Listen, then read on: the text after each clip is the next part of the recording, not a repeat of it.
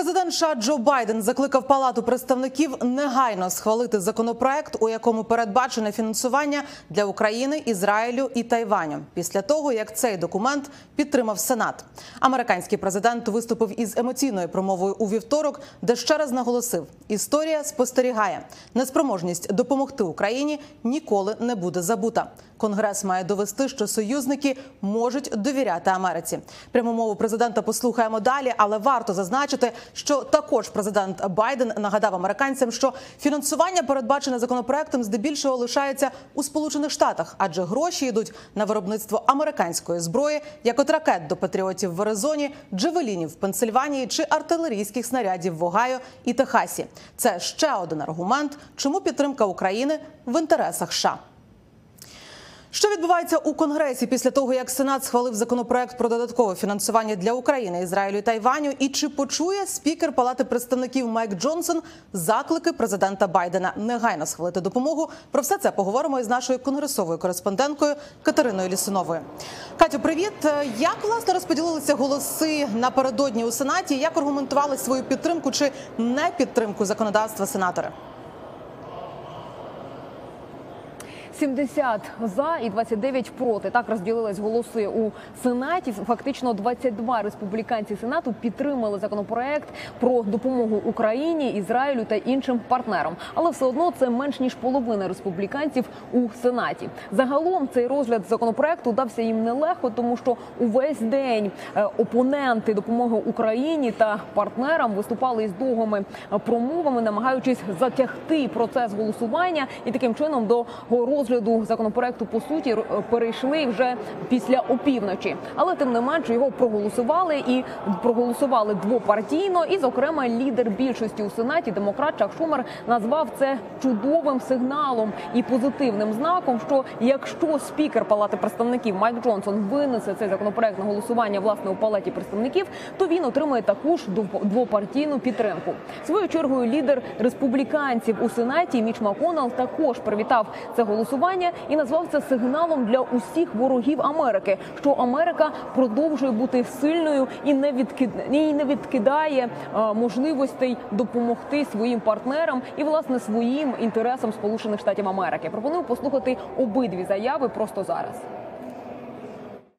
With this bill, the Senate keeps its word to Ukrainians. Цим законопроектом Сенат стримав своє слово перед українцями, які відчайдушно потребують боєприпасів. Сьогодні ми змусили Володимира Путіна пошкодувати про той день, коли він поставив під сумнів рішучість Америки.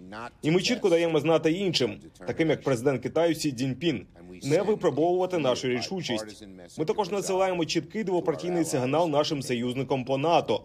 Завдяки потужній двопартійній підтримці, яку ми маємо тут у сенаті, завдяки цьому голосуванню. Я вважаю, що якщо спікер Джонсон винесе цей законопроект на розгляд палати представників, він буде прийнятий із такою ж сильною двопартійною підтримкою.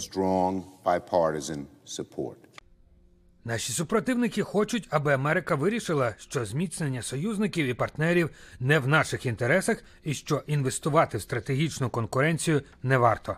Вони хочуть, аби ми взяли наш важко заслужений авторитет і підірвали його. Але сьогодні Сенат відповів, підтвердивши зобов'язання відновити і модернізувати нашу армію, відновити наш авторитет та надати нинішньому головнокомандувачу, а також і наступному більше інструментів для захисту наших інтересів.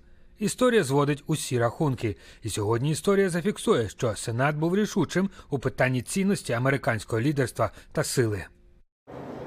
Катю, тепер справа за палатою представників. Президент Байден закликає схвалити законопроект негайно. Спікера Джонсона винести цей законопроект на розгляд негайно. Чи почує ці заклики спікер Джонсон? А якщо ні, чи можуть законодавці винести цей законопроект на розгляд в обхід спікера?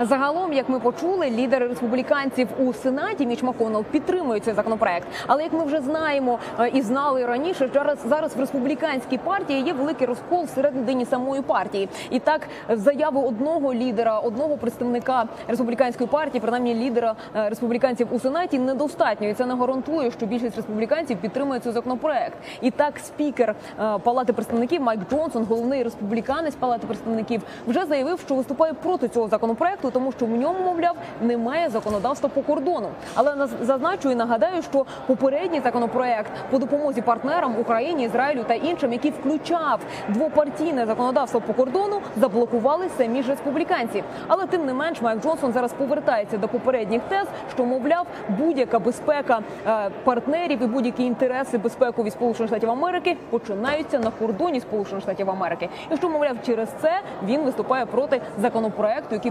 проголосували у сенаті. Відповідну заяву він оприлюднив іще учора. Пропоную послухати.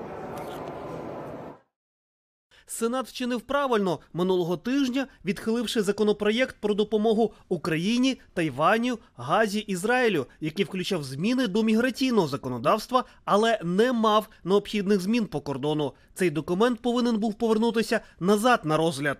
Суть пакету про додаткове фінансування полягала у гарантуванні безпеки власного кордону перед тим, як надсилати допомогу по всьому світу. Це те, чого вимагає і заслуговує американський народ. Тепер, оскільки Сенат не погодив жодних змін у політиці кордону, Палата представників змушена продовжити роботу на власний розсуд щодо цих важливих питань. Америка заслуговує не краще ніж статус-кво Сенату. Будемо стежити за тим, як розвивається ситуація в палаті представників. Дякую тобі дуже, Катю. Катерина Лісунова, наша конгресова кореспондентка, була на зв'язку зі студією із капітолійського пагорбу.